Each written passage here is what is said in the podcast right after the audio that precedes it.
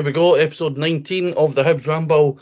I'm not just back because we've won. I was here after the Celtic game, so don't be throwing any accusations my way. I can also confirm that me and Mark are two separate people. However, Mark is not here this week because he's working late, so it's your original original band. The original, the original two plus Shaun.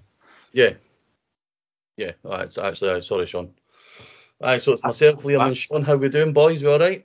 A good evening. Yeah, I'm good, mate. I'm good. Good evening. Good evening indeed. What a night. Unai Emery's back in the Premier League. Well, we don't care about that. Edinburgh Zoo care about what we done on Saturday though, because we handed the Pandas an absolute pumping. Uh, Hibernian 3, St Mirren 0. Um, Liam, just before we talk about the game overall, what was your 3 0 fair reflection on the game? Um, I think so. I don't feel that they had an awful lot of the ball, never mind chances. I know they had a couple in the first half, but I think it's a fair reflection on the way that the game went. You know, we, we edged it first half and then kind of bossed them second half, and I think that the scoreline reflected that accordingly. Aye, Shaun, the that was a after the nonsense of the St, uh, St Johnstone game, and given how St Mirren were going in the league, Saturday was alright. No, you didn't no no a thing like a six pointer, but with them in fourth, we effectively lost the game in hand on on everybody else due to the St Johnstone result. Saturday was imperative that we picked up maybe not necessarily a good performance, but a good and convincing win. Yeah, I think the most important thing was getting back to winning ways. Uh, I think it helps not only the support, but it'll help the, the boys on the pitch and Lee Johnson, the fact that we managed to get a clean sheet as well. So, um, and the fact that we were so solid, or what I thought relatively solid at the back as well. Uh, so it's uh, good good to be back. No, I agree. I mean the team. So the, the team news was announced. Lee Johnson decided to stick with the the three five two. I think we were all kind of glad to see Nohan Kenneh back in the team because as we've seen at various points this season, um, he's been a right catalyst for Joe Newell. And Shaun, just again, Joe Newell on Saturday was, I thought, was different gravy at times. Um, what what do you make? Because Joe Newell's now on his like fourth Hibs manager, and he's went through these spells of being good, being it can being like a tampon in for one week, out for three. Like not really good enough in terms of his performances, where he seems to be he's the other way around now. He's maybe three, four decent performances in the shot before he has a blip. How much do you attribute Nohan Kenneh's signing and then integration into the team into that? I think that is um, pretty much the whole reason as to why we've seen the resurgence of him, and can, and, and more from a consistency perspective. Uh, I think, like you said, what four managers now I've always been a big, big fan of Joe Newell since he arrived, and I've never really felt that we've had the right players or the right system to get the best out of him, um, which is a shame on him, really. But I think it's key now the way that not only we're playing, whether it's a two in the middle or a three in the middle of the park, as long as Nohan Kenneh's next to him, he just looks like a world beater, and every performance is getting better and better, and it has been a lot more consistent from him, even in the defeats that we've had in recent weeks. He's been covering every single pit, uh, part of that pitch. Every single grass. as well. I was trying to think of the word there, Liam. um, he's been covering every inch of the grass, and it, it's good to see that he's getting that freedom as well. And we always moan about a midfielder like not sticking in enough or you know fighting for the badge, so to say. Uh, so to say, but I think um, Joe Newell's certainly done that a lot, and I think a lot of that does come down to Nohan Kenneh and the release that he gives him. No, you're right, Liam. Have you noticed one thing that was picked up by John Newell in the summer was that he, he knows himself that he maybe tries too hard at times. Like he was almost always coming to drop deep to get the ball off the defence and try to move it forward. Have you noticed him not doing that so much with Nohan Kenneh being in the side and almost letting Kenneh be the one to go and get the ball and then give it to Newell in that 15, 20 yards further up the park where he can actually go and hurt teams because you can't hurt teams picking up the ball on the edge of your own box. Yeah, absolutely. I think for Joe Newell, like Shaun said, under the last sorry couple of managers, he has been trying to play that six and eight role, and sometimes the six, eight, and ten role at the same time. So I think with Nohan Kenneh coming in, it frees him up really to do what he does best, and that is, you know, playing in that eight, that deep line playmaker sort of role, and and manage to you know get the balls out wide. And we saw it firsthand on Saturday. You know just how much quality he does have. It was like rolling back the years and seeing a prime Scotty Allen at times um, with Joe Newell, and I think he's been great this season to be honest. And I do feel obviously a lot of it's down to Joe Newell. You can't just say it's all it's all down to Nohan Kenneh coming in and being able to free him up. But you know, Joe Newell has to have the quality. He's got to have the confidence, and he's got an abundance this season. I think. Aye, and I think the one, and it's an absolute travesty because the one bit that sums it up better than most is that ball that he played Oh. through for. It was gorgeous. Oh my! Can that's if Scott Allen makes that pass, that's on a YouTube highlight reel for years to come.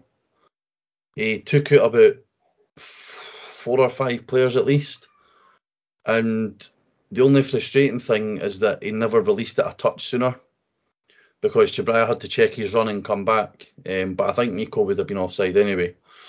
Um, but we could, you know what? We'll talk about that when we t- we'll talk about that about that specifically more when we get to VAR um, later on. But in terms of the the performance, I don't, I like we've said before we came on. We didn't really want to go through it blow by blow, player for player, because there's players right now that are turning out six, seven out of tens every week. Players like Chris Cadden, um, Ryan Porteous most weeks, Paul Hanlon, etc. Um, one player that isn't for me is Cabraja. Now, I'm not sure if either of you agree or not, but I felt when he came in, when we looked at him, we got so we got two plus three, wha- wha- whatever it was, two and a half to three million for Doig, and then we got Cabraja, and it was very much a case of I think Hibs have won a watch with us because he looked top quality when he first came in the door. Obviously, he's had to go through the the heartbreaking situation of losing his dad, um, you know, whilst living in a foreign country for the first time, trying to adapt. But Shaun, is he playing as you would expect him to right now, or do you think there's not that to say that he's not giving his all, but do you think, for me, he's just not he's not the required level that we've seen when he first came in the door?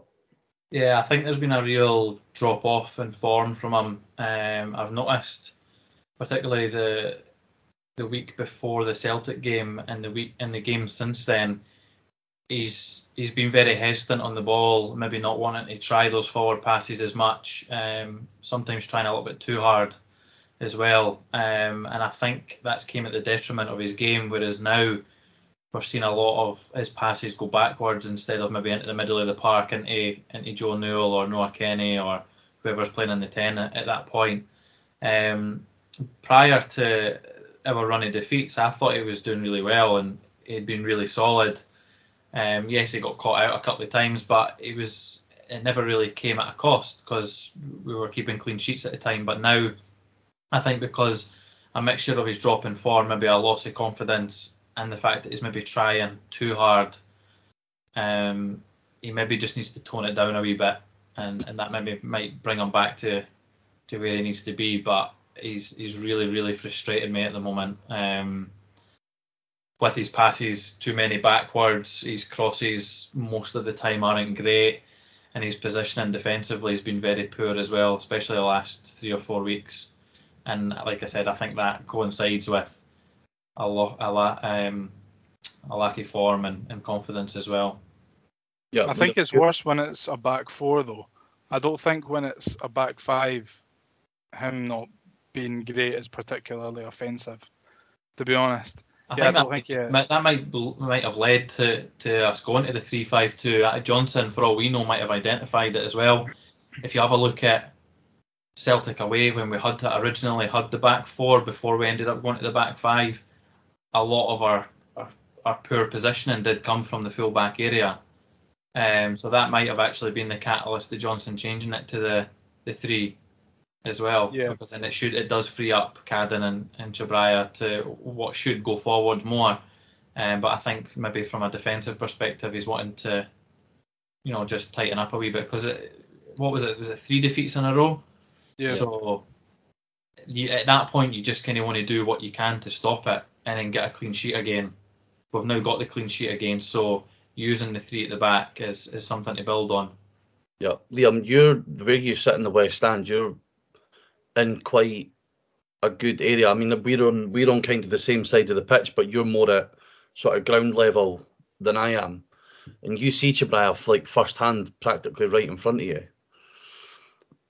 To me, sit, he seems very, very hesitant. Especially, well, obviously we see it more so in the second half than the first, but he seems very hesitant on the ball, like Shaun said. And when he's in that final, he seems one hesitant to go past the halfway line at times, and two, when he does go past the halfway line, he's crossing is wayward to say the least. Like the amount of times he's had in the past few weeks where he's had a chance to, you know, take a touch and set himself, and he fires it almost over the other side for a for a throw in, or he's beaten the, you know, he's hitting the first man. Do you see for where you sit? Do you see a difference in how he plays more so in the second half?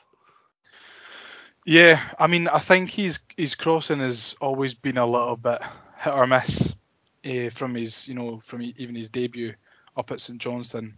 You know, there's a couple of balls that he put in across uh, early in the season that were beautiful and no one was on the end of them. And there's been times where you know we could have been Rob Jones standing on Rob Jones's shoulders and he still wouldn't have got to it.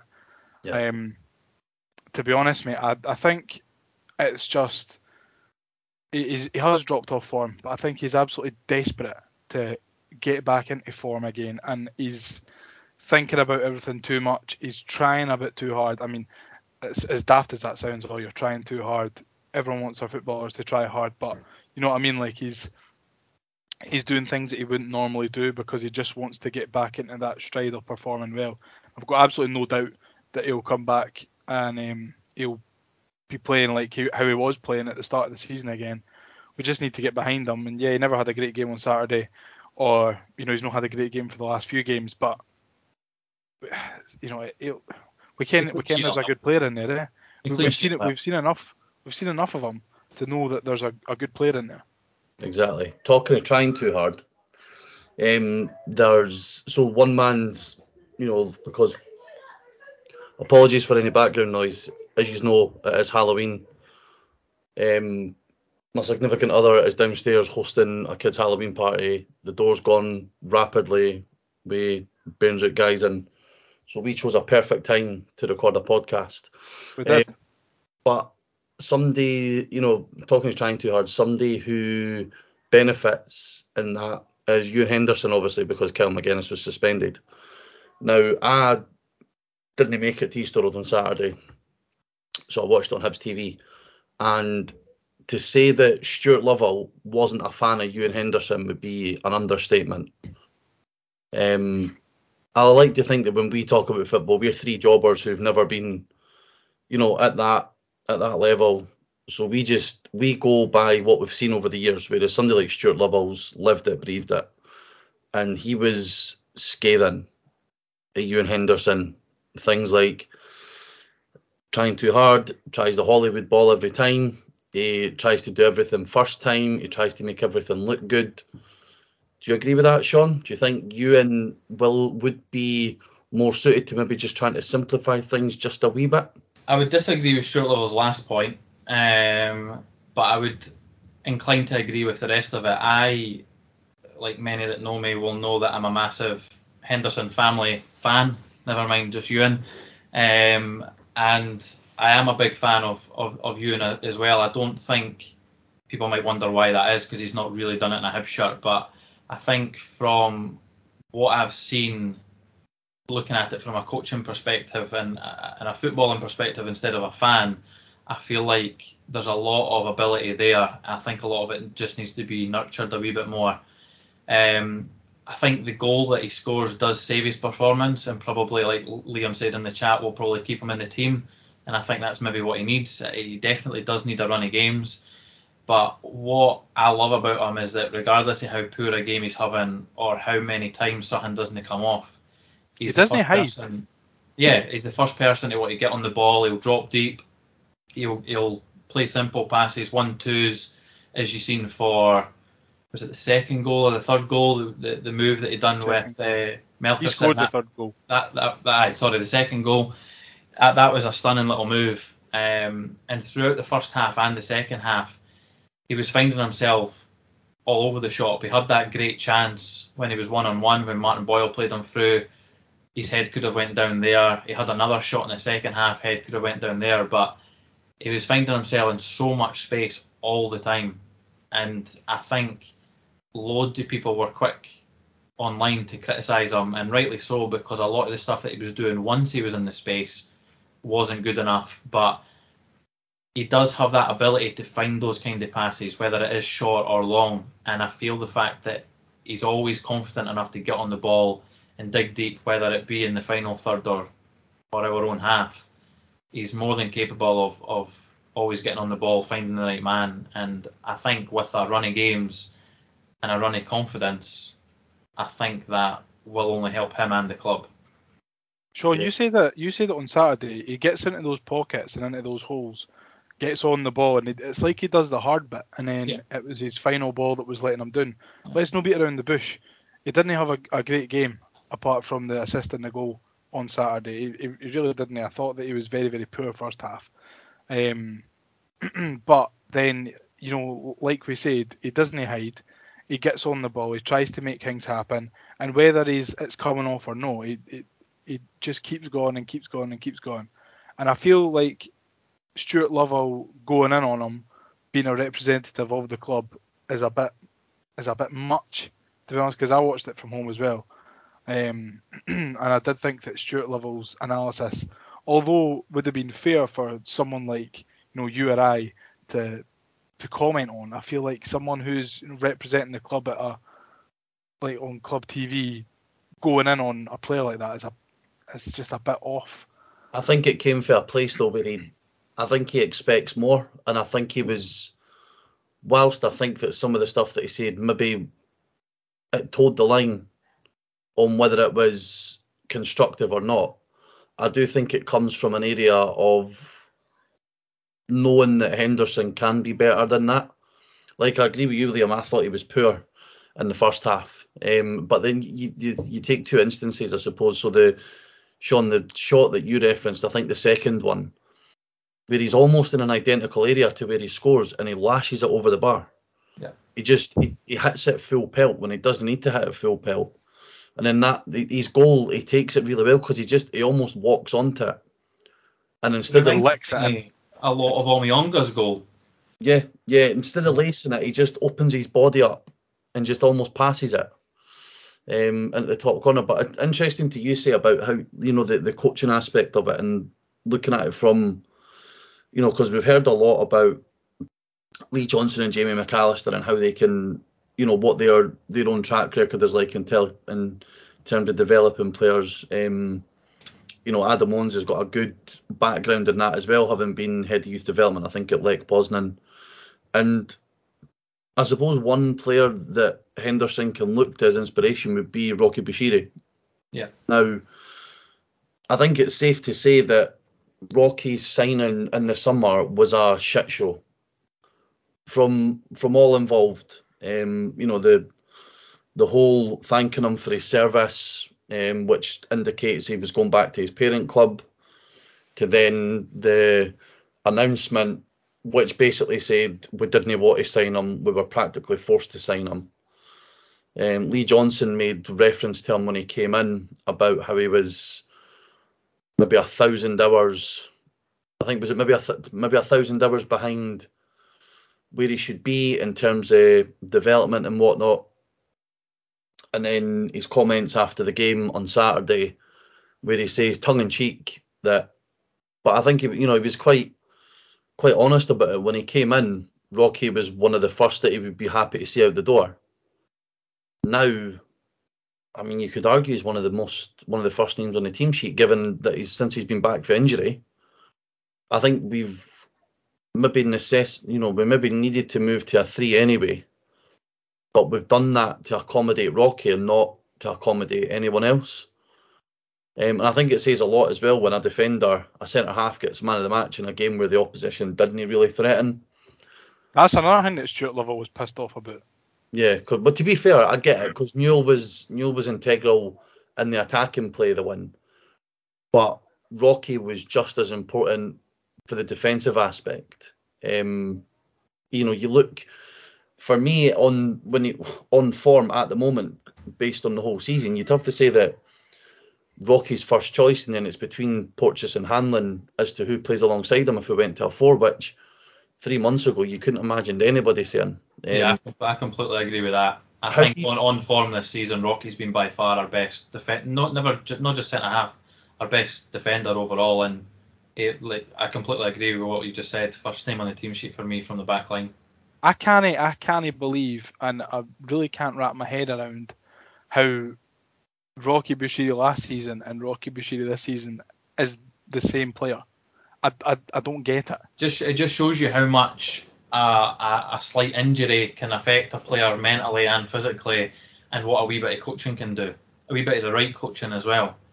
Uh, oh, so I'm, I'm, he's been brilliant. He really has been. Got a hard, he got a very, very, very hard rap last season. He was almost one of the boys that was was picked on because we had a horrendous January onwards. Um, I mean, I, I, do still think there is bits that need ironed out. Like there was a uh, the shot from Ayunga in the first half that Marshall saved, but Rocky shows him on his weak side, but he does brilliant to do so. But then he just plant, he just he, he completely plants his feet. Yeah. And he, when he does that, his body's in a set position. So as soon as Ayunga goes to shift, Rocky can he move. So I think there's there's wee things like that. There was also a bit, I still think he's a bit too lackadaisical and going for the ball. You know, it's almost he gets to like that final five, ten yards and thinks, oh, fuck, I better, I better move to get it. But no, I don't. I, I struggle to remember a Hibs player having such, excuse me, such a turnaround in such a short space of time. Like I say, given that as when he was signed, folk wanted him. wanted him you know, to the point where he was, whether this happened or not, Ken messaging Ben Kensell asking, why do the fans hate me? Well, I tell, I, I tell you one thing. See, after that, Mark was in the Albion on on Saturday, and uh, when Rocky walked through to, to leave, he got a standing ovation from everyone in the Albion. Yeah. So I mean, He's everyone's everyone's opinion on Rocky Bushiri.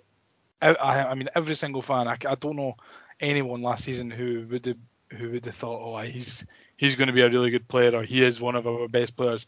Honestly, I don't know anyone who would have said that.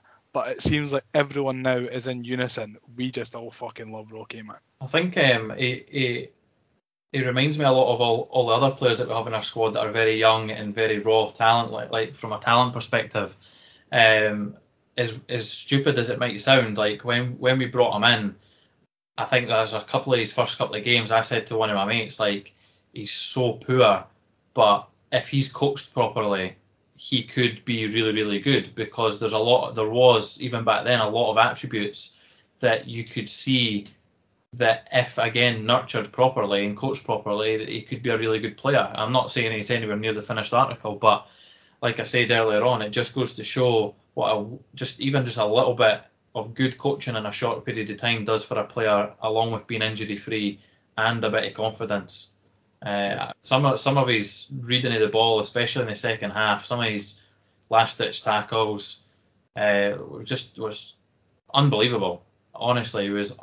I think for me, because I was so delighted for him to be man of the match, and why I really, really wanted him to be man of the match was because of everything else that he's had to deal with. Whereas at least Joe Newell is consistently starting to perform like that, whereas for me, that is one of the best defensive performances that I can remember, and especially under Johnson's tenure anyway at centre half, it was just that good, and I think he needed a man of the match performance as well, just to, just to do him the world of good.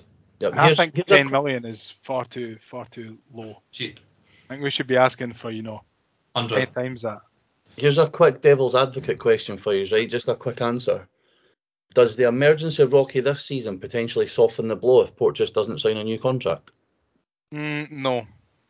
Nah, I think because Porteous is loved by pretty much everyone, even though as silly as it is to say, because of how well Poch has done on his Scotland debut, he's actually been off off it in comparison to other seasons. Um, if Rocky's been this good, it just shows it just goes to show how, how well he's improved, considering people are, like you said earlier on, Craig, first name on the team sheet ahead of players like Ryan Porteous, but nah, I think it would it certainly would not soften the blow, especially if he was to leave in January. Cheers, Shaun. That was the absolute opposite of a quick fire question. I know that's what I was going to say. Here's me going no, and, and Shaun gives you a fucking five minute answer. And then we'll save the best for last for Saturday. Um, Miko, Mikola, Mykola Kukharevych, or I'm not even going to try and say it the way Barry tries to absolutely. I think it's Kuharevich. It's not. I'll, I'll just I'll just stick to Kuchi. I'll, I'll stick to Miko. I prefer Miko as well. Big Mac. But what a proper centre half, uh, centre half, centre forward performance that was. Um, epitomised with his goal. I thought his his goal was absolutely excellent. The way that he's bullied Gogic to bits. He's basically won a ball. He was always second best to win, and then managed to finish it. I mean, Ragdoll and Alex Gogic, isn't he? Isn't he something that's that's easy? To be honest, I mean, the, the guy's an absolute man mountain, and Kukharevych has ragdolled him about as if you know he's a wee boy. What what what a cut like a wee touch and to bully him was was honestly so pleasing to see because you see something like that and you're thinking, oh no, here we go, he's ref's going to give a foul. And I love the fact that the ref just let it play out because I think maybe a couple of years ago I think a foul would have maybe been given for that, but I think with having VAR now as well, it gives the referees a chance to let things run a wee bit longer and see how things play out, and then yeah. can maybe pull it back. Um, I know we've I think that's going on, to be a positive. Aye, oh, I completely agree. I, I, think I know I've already touched on it, but the play leading up to it as well was absolutely sublime, and I think it, it it's great that it was involving the three players that I feel, from an attacking perspective, needed it the most. Mm-hmm. You know, because of the match that Henderson was having, because Melkersen was back on the pitch for the first time in a long time. He needed that as well, that wee runny play, and then obviously Kuchi needed the goal as well. So um, I think just the whole the whole thing surrounding that goal was tremendous for everyone involved. Couldn't couldn't be happier for the three of them. I tell you what, what a finish as well. You know when a when a big lad comes in, you, you think that well I think I said it last week. He's he's been brought in to score headers, but that is a that is a sublime finish. And I don't know what uh, foot's his strong foot but you know, if, if his left foot's his weaker foot, then it's it's an absolutely bloody gorgeous finish. It's a ten from me, to be honest.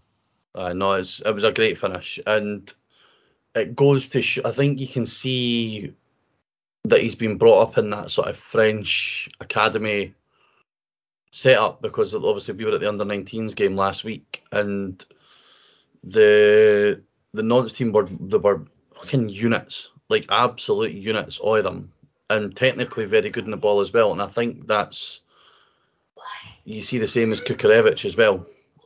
Um, you know, he's got that sort of continental coaching uh, that's really brought on his technique. Got a wee bit of flair. He's got a wee bit of swagger about him as well. I think although it was on his left foot, the, the finish reminded me a lot of like Thierry Henry finishes where he just opens up the body, curls it into the corner and stuff like that as well. So high praise, that's high well, praise, Shaun. He does come from a French academy, so that's probably the types of players that they're going to be watching and growing up watching as well. So um, Nicola Vavavoom.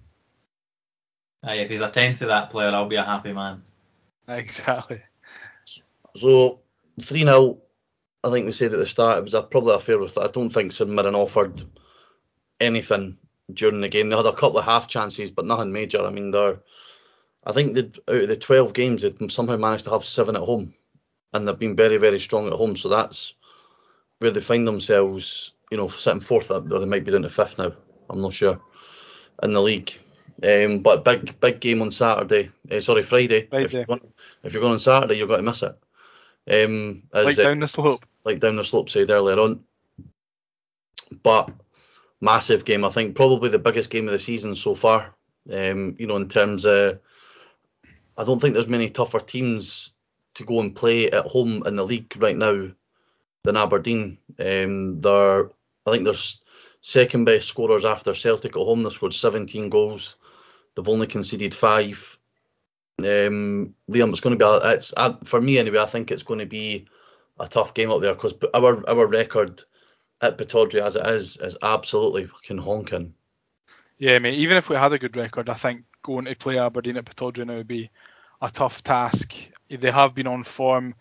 Um, they've been scoring goals, and you know Jim Goodwin is back on the sidelines. I don't know how that's fucking happened, but uh, you know I, th- I, think it will be uh, a very tough ask for us. But after you know a, a good a good win really um, against St Mirren, uh, I think the players will be full with full with confidence, and I don't think there's any reason why we can't you know go there, turn on the style, and hopefully get a result.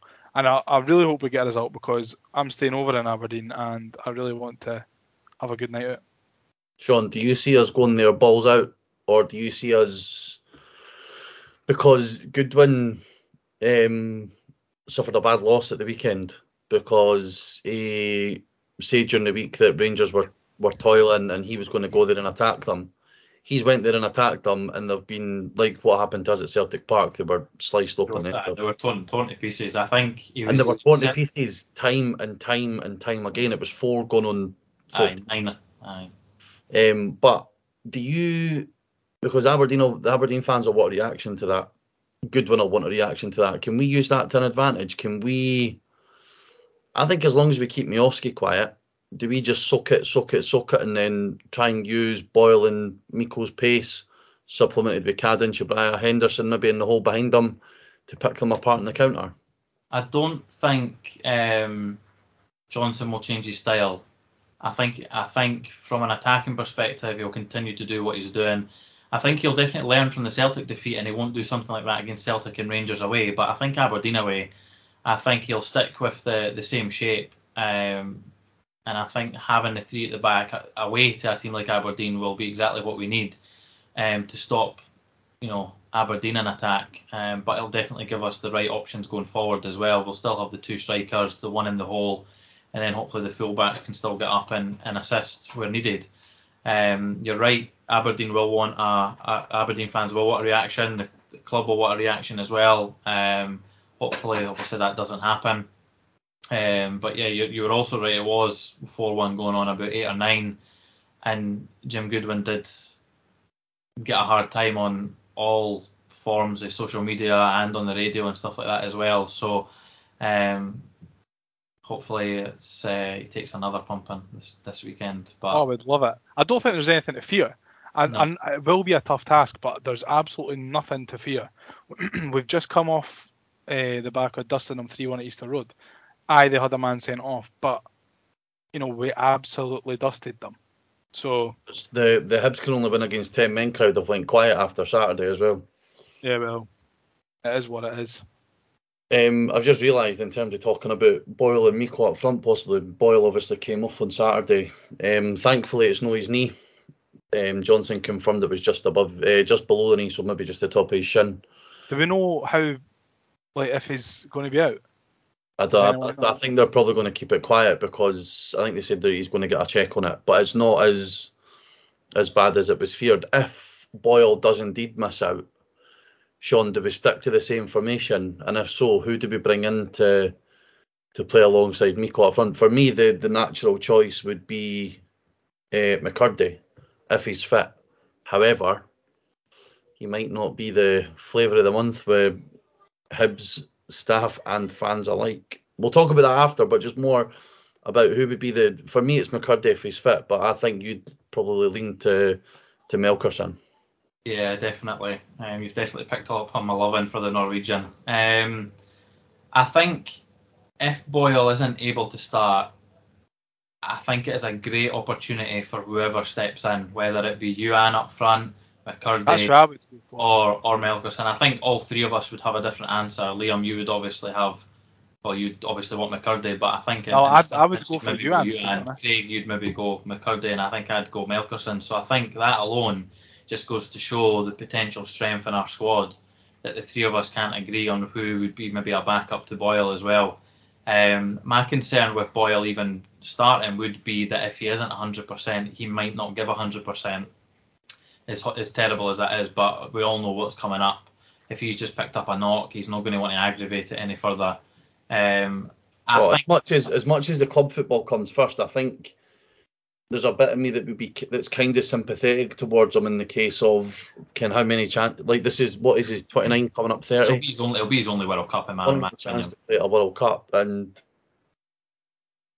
given You what, want him to you want him to be there. Ah, yeah, given 100%, what given 100%. Boyle's offered to Hibs over the past seven eight years of his career. I um, think it's fair. Yeah, and I think the good thing is as well is that we've got. I mean, he's not been great recently. Let's be honest. He's and we've got the options now, like you say, with Youan Melkersen, uh, McKirdy as well. So It'd be different if we never had those options. It would Yeah. be Yeah. we need to play Boyle.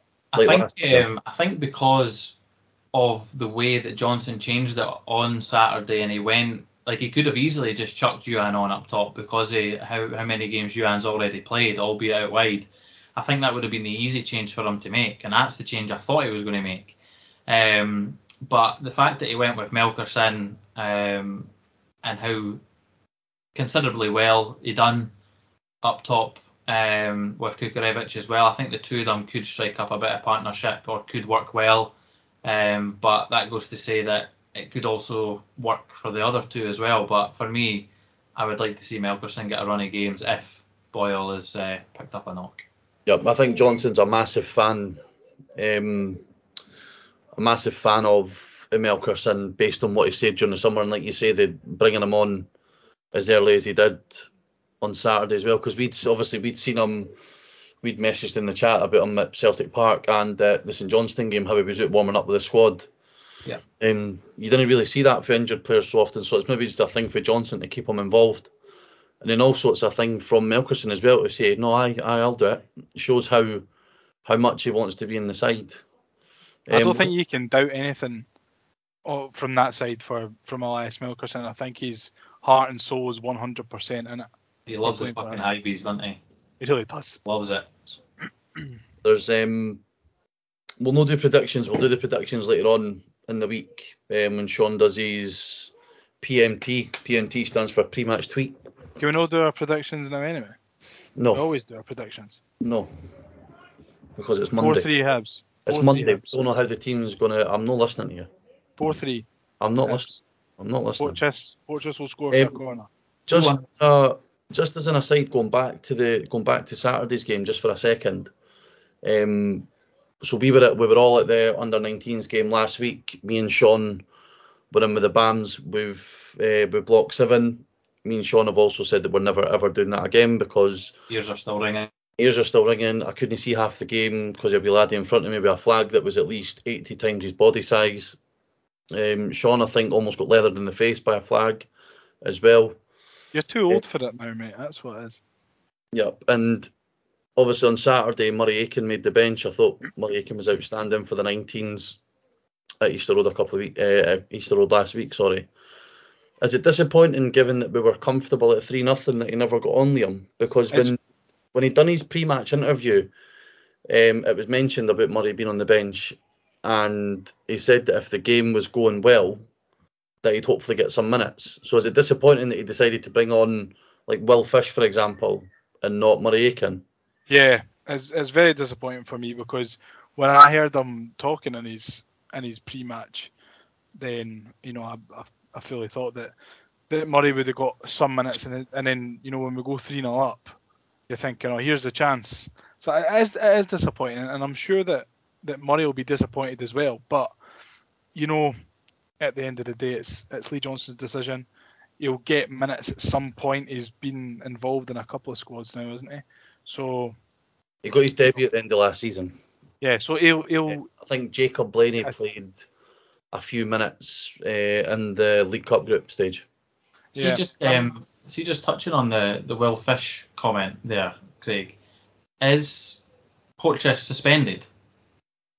I and the, the, the only reason I asked that is because I know that the yellow card he got was stupid and it wasn't a yellow card in my opinion. But even by Ryan's levels of anger, eh, he seemed overly angry at the yellow card, and then as soon as that yellow card's given, within about five or ten minutes, Will Fish is on, replaced by you know, uh, well, Will, Fi- Will Fish is on for Porteous. So that then led me to believe not only by Ryan's reaction that he was suspended, that then Johnson's then prepping for a back three with Fish as the right Well, centre half. Well, how So many? I'm, how I'm many going to go by my I'm going to go by my own football manager knowledge, right?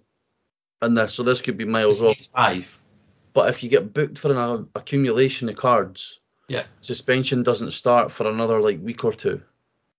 Okay. And I think that So that's that's why McKirdy was able to play against Kilmarnock and then suspended against Yeah, Aberdeen. Eh? I think so. So there's the, the accumulation of yellow cards is the ban starts. I think it's maybe two weeks from the date of the like suspending card being given.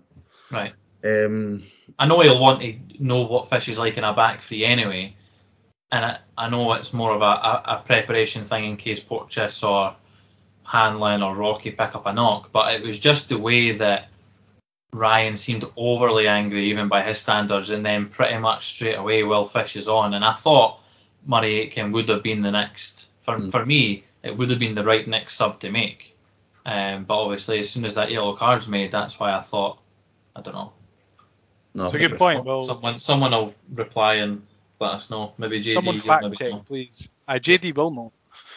So, moving on to something that wasn't going to be talked about, but now is going to be talked about uh, that happened last night in the fabulous world of social media. Um, Harry McKirdy has been ruffling some feathers with his activity on Instagram. So, Swindon, I think Swindon put something up about the result at the weekend. Um, a Swindon fans tagged Harry McKirdy in it saying, time to come back and McKirdy's replied, not wrong.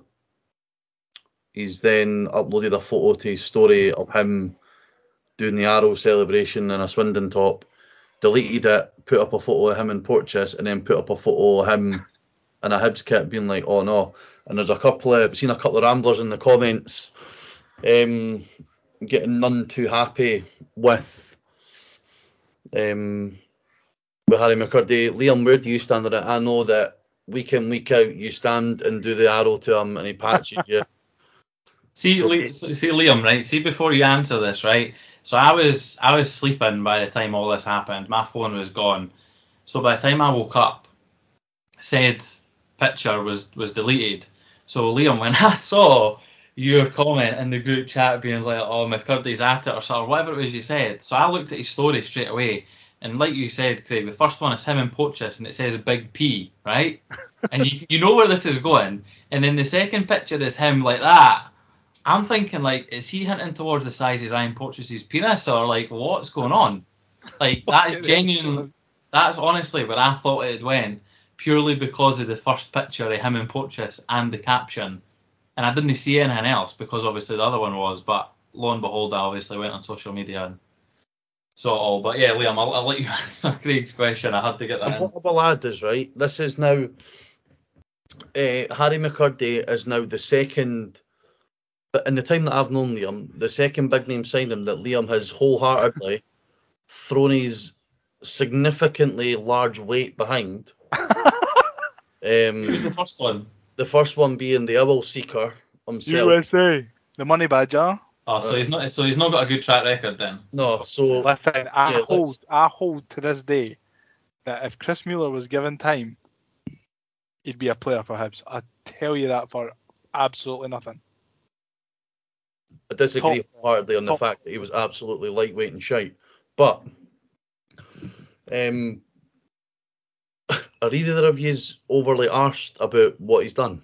I'm going to jump in here, Shaun, and mm, nah, no for me. Don't I don't really care to be honest. What what he's put on social media, we knew what the character was like before we signed him, and now you know he's he's playing up to you know people who like him, and Hibs fans have got a little bit touchy, and uh, and whether that's because he like hasn't, eh?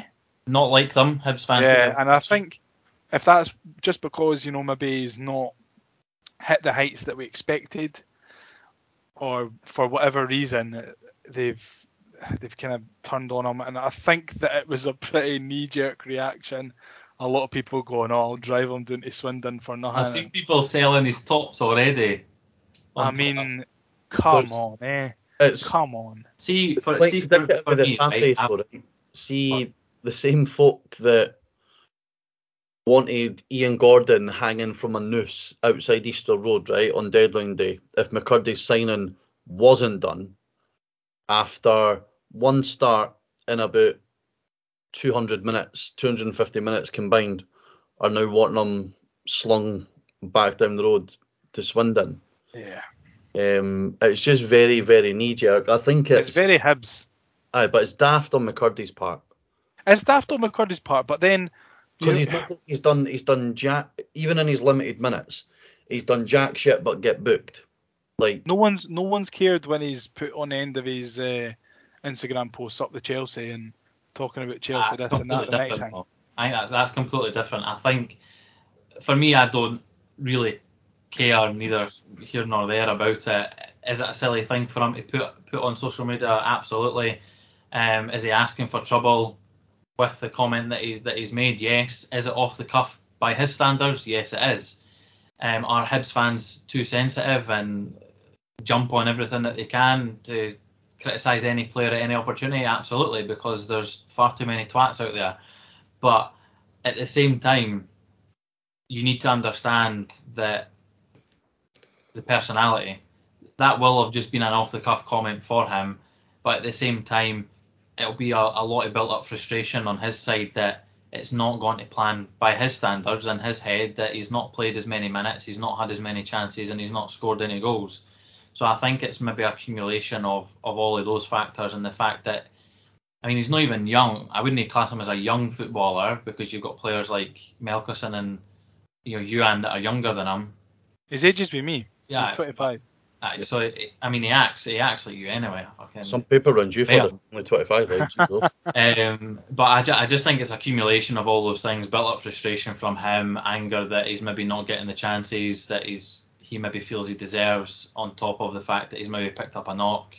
He'll see his teammate, his ex teammates doing well down south, and maybe you know wonder what could have been. Um, I think he just needs to knuckle down. People need to calm down and give the lad a chance. The jury's still out for him. I'm not his biggest fan anyway, and I don't think he, he will have what it takes to cut it at Hibs, and I hope he proves me wrong. But um, yeah, it's a bit knee jerk by by certain individuals. Oh, mate, I'm is- not surprised considering who those individuals were and the ages of them. Mate, it's completely knee jerk. I mean, it's no like he's came out on an Instagram post and said, I fucking hate Hibs and I love Hearts. You know, he's reminiscing about the good times at Swindon when he was playing games and scoring goals. I think, like you say, it's an off the cuff remark. I don't think he's meant any offence to or any disrespect to Hibs by it. I don't think he's meant that, and and I think that people have taken offence and disrespect to it, and Yeah. you can understand to an extent that, but I mean, Not, all yeah, the not to the extent some people have taken it to, and Yeah, I think I mean, swiftly forgotten if he bags in the winner away at Aberdeen. So exactly. hopefully, hopefully he does do that. I hope he does come on, and I hope he does prove me wrong. I hope he does have the ability to to do it. The only reason the jury's out for me is because he has only really had one good season, um, and we don't have too much previous from bringing quality strikers up from down south. So, um, but like I said, it'll be swiftly forgotten about once he bags a couple of goals and gets a run of games. Something that he's not done either of at the moment. Exactly. You know, once he once he gets that arrow celebration, it all will be all will be forgiven. We shoot in the Hibs fans, love it. Quite right. hopefully Friday night. So we'll move on to our favourite point, eh, our favourite part of the pod, which is that we're going to need to do like a, a jingle for this, like we've got for the Piemiership for the questions, because the So that's funny that you actually talk about the Piemiership because I'm sure Shaun's got a score for the Piemiership this week. That that I do, yes, that I do. Um, and I'll allow Liam to insert the jingle here. Which pie is the best in the pie review? Which pie is the best in the pie review? Uh, so my score for the Piemiership, let me fi- let me find it because I honestly I sent it in the chat. I'd actually like to go on record, and Craig will back me up on this one. The pie that we had at the, the youth game midweek was absolutely tremendous. It was It was. really, really good. I think and mine was- tasted better because it was free. Well, uh, mine mine's maybe tasted better because it was discounted since we were season ticket holders, you know. Um, what concern? this sounds really bad, right? I can't believe I'm talking about a pie like this. What concerned me about the pie that we had midweek is I felt it was too good, and I felt because it was midweek and it wasn't rushed by the catering staff that I thought that's maybe why it was as good as it was. So I added when we spoke about this. So the I was going to do my review, and the pie I heard was absolutely rotten, like it was disgusting. So I decided not to do it, and I would give give Easter Road another chance. We then arrive at the under 19s game, and the pie I had could not have been better. Like if I was to say it could have been better in one area, I'd have been incredibly picky and incredibly Tory-like, and that is not me. So I've had a horrible one and I've had a great one. Saturday was going to be my leveler to see where it would fit. Um, so we're still awaiting my. I'm giving them every chance. Like You I'm did say that you would give. You did say that you would give it until before the World Cup. So got one more you got game. you got one more game. I think for for the one that I had, I think the major factor in in the score is purely because it was prime match day and it was just before half time. So I feel from a catering perspective, the pie might have been rushed.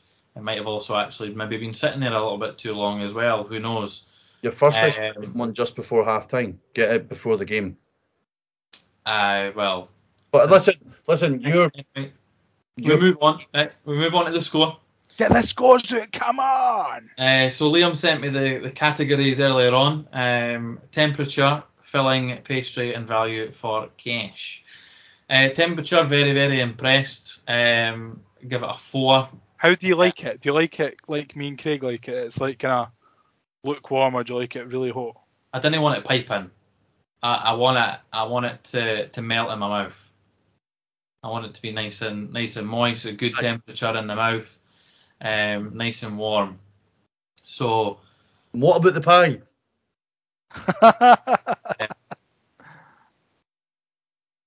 Well, he's oh, he's gone. He's gone. He's he's fucked it. He's absolutely shat out of uh, I giving am. a pie score here. I for one am absolutely sick of Shaun Corrigan's council the plan. anticipation. Oh, Oh, here he comes. He's back. Oh, he's back. again, he's Frozen. back again. am I frozen? Yeah, Yeah. you're frozen. Right, wait now. Oh well. Well, while we're waiting on Shaun coming back, Craig, how's the rest of your weekend? right? I'm as back. I'm back. What he's on about? Oh, oh, I'm yeah. back. about You're pie. still frozen. Still frozen. Well, at least it wasn't like the pie. Put it that way. Just just while we're talking about pies, right? So I was down in Ayr yesterday playing for my my team, and on the way back up we came across a local spar, and local spar had Kelly pies cooking away Oh, in their wee oven, and I have to say, it was Terry Mendes. was that Yep, it was Terry Mendes. absolutely beautiful? Things you love to see. I mean, I get the the Kelly pies from Aldi's. Yeah, Brownings ones. Yeah, they do them in Yeah. Aldi's. They're very, very good. Shaun, you're back now. Thank the heavens above. What Yeah. on earth have you The scored this pie? I for one Um, cannot wait for this pie review. Like this, I've been waiting for this all day, because I know that he's going to be really quick with his scores and his reasonings for the scores as well. Not, not Here's, like here's me. hoping, man. I've got work them on. Not like me. Uh, yeah, temperature temperature four, easy peasy. Um, filling was a two, too dry, not moist enough, not runny enough. Um, What about the pie?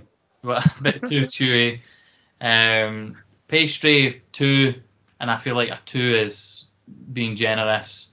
It was burnt. It was still edible. Uh, Did wasn't it burnt stick a to the casing? No, I, I managed to get it out, um, but it was burnt, so Mm. it's not good enough. Bit hard. Um, value Right. for money. But technically, I should probably give it a five for value for money because I didn't purchase it with my own funds. It got bought for me. That this Uh, is that that's not the way the scoring works. Yeah, it is.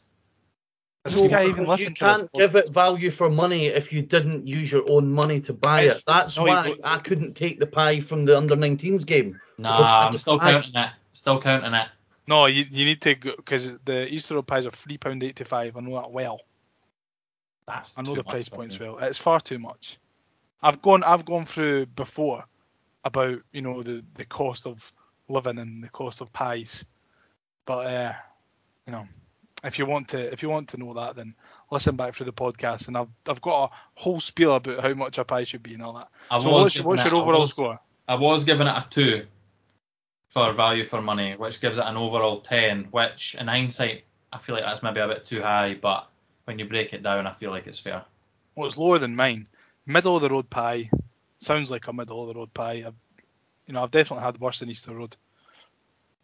Aye, it sounds like we've been definitely let down for Wednesday. But anyway, on to the most important part of the podcast, which is the questions. Now, the first one's come in from. So we've went get your question in for today's podcast and uh, Podcast. Kev, uh, Kev podcast. And Kev Wilson has went. This is a statement, not a question. So one, Kev, we didn't ask for a statement. We asked for a question. Um, we did. Myself and Shaun actually encountered uh, Kev at the game on Wednesday night. Me and Shaun were just chatting away. the boy, he just went, "Are you Craig?" I was like, "I don't know why I said I because he could have been anybody." Um, Could have he went, sent "Do you it do, do you do the podcast? I went, yes. I was like, this is Shaun. Uh, we're here to watch the game, mate. Please, no photographs, no photographs. Not tonight. We just want to enjoy the game. He was pretty persistent in wanting a photo with us during the game. We repeatedly said no. Um, he then just decided to not talk to us and just listen to our high football and IQ that we shared on Wednesday night. Um, before once again asking for a photo and a video to say happy birthday to someone. Again, we said no. So, Kev, it was lovely to meet you, mate. But next time, please just let us enjoy the game. If you.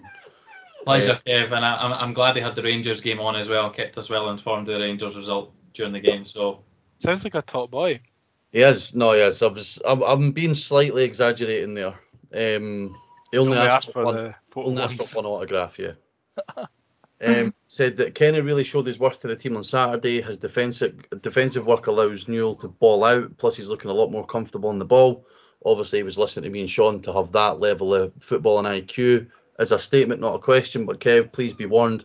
Next time, ask us a question and don't give us a statement. I'm sure he has asked us a question as well, to be honest. When I went through them Eh, earlier on. The next one comes from Jack. Uh, could Rocky be one of our most important players this season? Not put a foot wrong for me, and I'm definitely a lot more worried when he's not playing. Again, Jack, high high football and IQ there. We've already covered that. Um, Billy, since this week in, week out. yeah, Billy, King of the Twins. Um, the Republic of Ireland League has one game left for the season, with Boyle potentially out for a period of time. Does Steven Bradley come into the squad? Now, I'm not sure how the registration works because I don't think him nor Runar Hauge, Hauge, Hauge, Hauge can play until January because their league season ends before the transfer window opens. So even though they're Hibs players, I don't actually think we can re-register them until our registration window opens. Um, I wouldn't be surprised to see them both go back out on loan. I think it's make or break for Steven Bradley, in all honesty. Um, he's going to be 21, probably coming up 22 soon. He's no, I'd like I'd like to see him get involved. I think he's done well out at Dundalk. He Scored a few Yeah, goals, think- but so's Ronald Hauge, eh, so yeah, but they're no. If you're wanting them to go out to the league, like the League of Ireland, you're wanting them to light it up and have. You don't want them just to do well. You want them to tear it Well, up. he's Eh? he's not going to get in the team ahead of Martin Boyle, is he? Yeah, So Aye, and I think uh, s- Owen's replied to Billy on that, saying we have a lot of cover before Bradley and Hauge, Melkersen, McKirdy, Youan with Nisbet returning.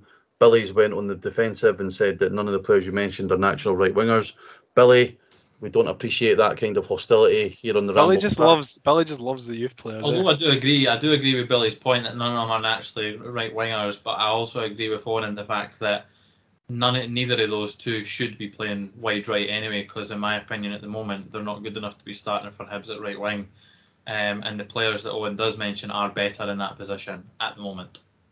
Um, Batman Gilmore, I don't know if his name's actually Batman, but we move. Um, neither would make the match day squad, I don't think he's in. So kind of covers it. Matt says thoughts on Melkerson. I was pretty impressed with the lad. Shaun is currently nursing a chubby because Shaun wholeheartedly agrees with that opinion. I agree Hey. as well. Kev has also asked, was Saturday our best performance of the season? Starting 11, subs and tactics were all spot on. LJ is building something good here. Also, will we play the same shape against Aberdeen to match them, uh, match up with them on Friday? I think we've covered that as well. Yeah, I think. I we think. I think however how much we were good, St Mirren were also quite poor.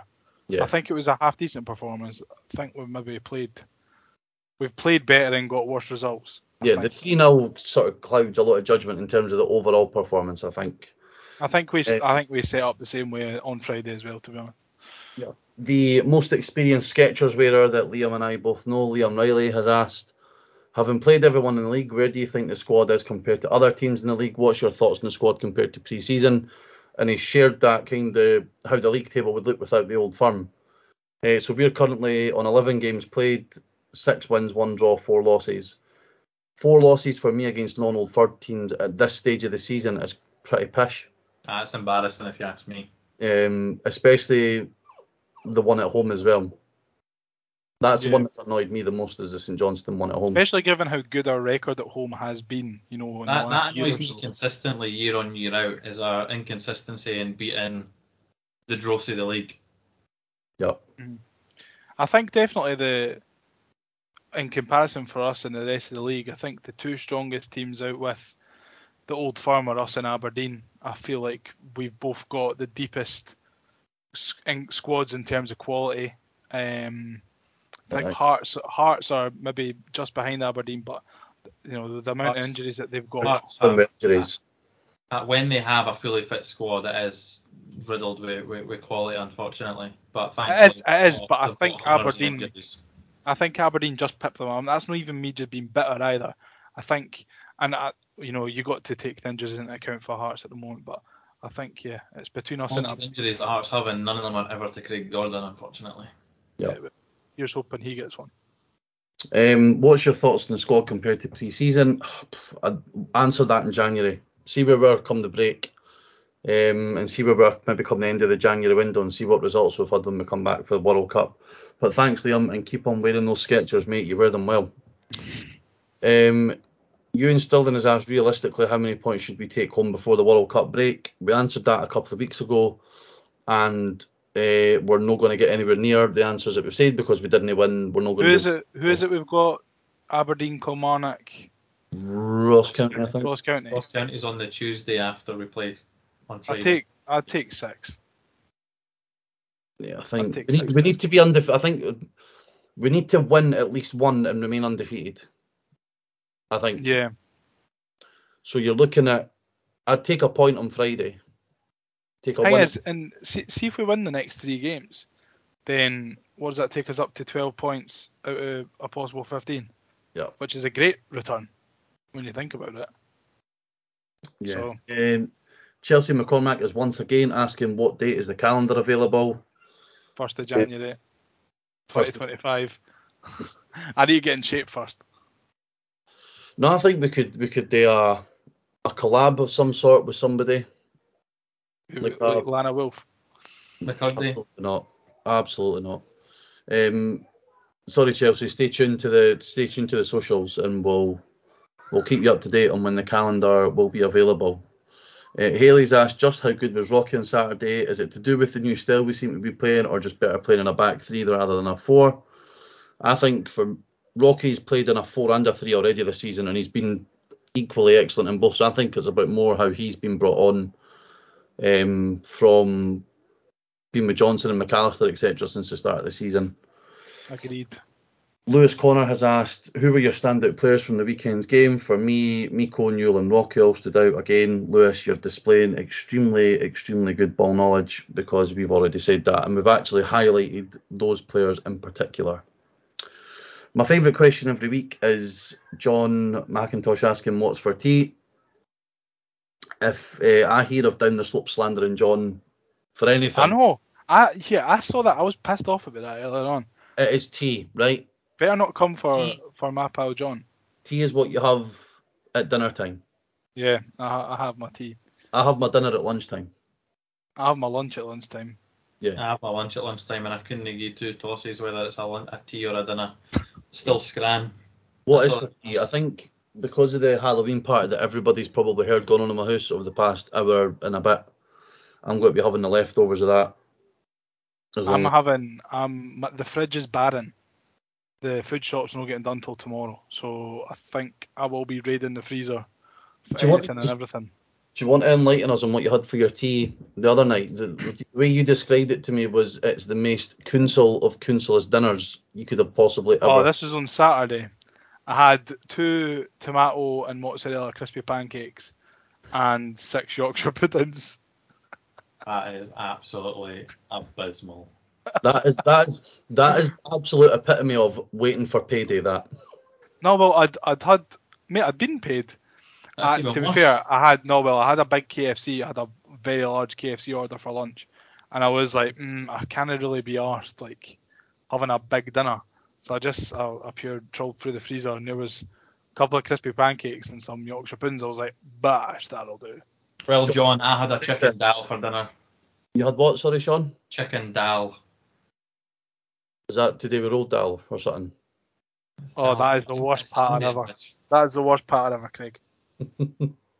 The worst Um. John, when you've listened to this, let us know what you've had for your tea. In fact, go and just tweet us, every night, tweet us every night and let us know what you've had for your tea, because I quite like Yes, to know please. what other folk have had for my tea, for their tea. Yeah. Um, and then finally, ironically, um, Gav Dick has asked a question. Um, he's put at the end, he hopes that my gra- the grammar is up to Craig's standards. He's wrote the tweet twice and he spelled it wrong twice. So no, Gav, it doesn't meet my standards. Um, use is not a word for a start. Whether you use Y O U S or U S E, use isn't a word. Um, Just And start using you a lot. what do you think should happen with McKirdy? I think we've answered that. Jack shit. I don't think anything should happen to him. Um, I do, th- I do think someone at the club, whether it be Someone will have a or of him. all have had a word with him. Yeah. I don't know if Johnson will have done anything about it. He might not have even got involved in it. I do certainly think one or two of the homegrown players will have maybe had a wee chat with him about it. Um, McKirdy has obviously done it tongue in cheek, and yeah, we move on. you're not allowed to do tongue in cheek when it comes to Hibs. Anyway, the, unless we've got AOB, which stands for any other business, we'll wrap up episode 19 of the Hibs Ramble. Um, if you're going on Friday, enjoy your trip. Thank you. Uh, apart from you, I hope your like car breaks down halfway up the road and you miss the game. And your Um, booking's cancelled for the night I time. would I would still get a night out though, to be honest. yeah, I hope you don't. I will. I promise you, I Uh, will. if you can keep following us on our socials if you don't already, uh, subscribe to us on the YouTube channel, give us a like on five star rating on what is it, Apple Podcasts and Spotify that we're on. TripAdvisor. A TripAdvisor, aye. Yeah, TripAdvisor, you idiot. Right, cheers for that, lads. Enjoy the rest of your week, and we'll see you next week for a review of the sheep thumping. Goodbye, Ramblers. Cheers. Cheers. Bye.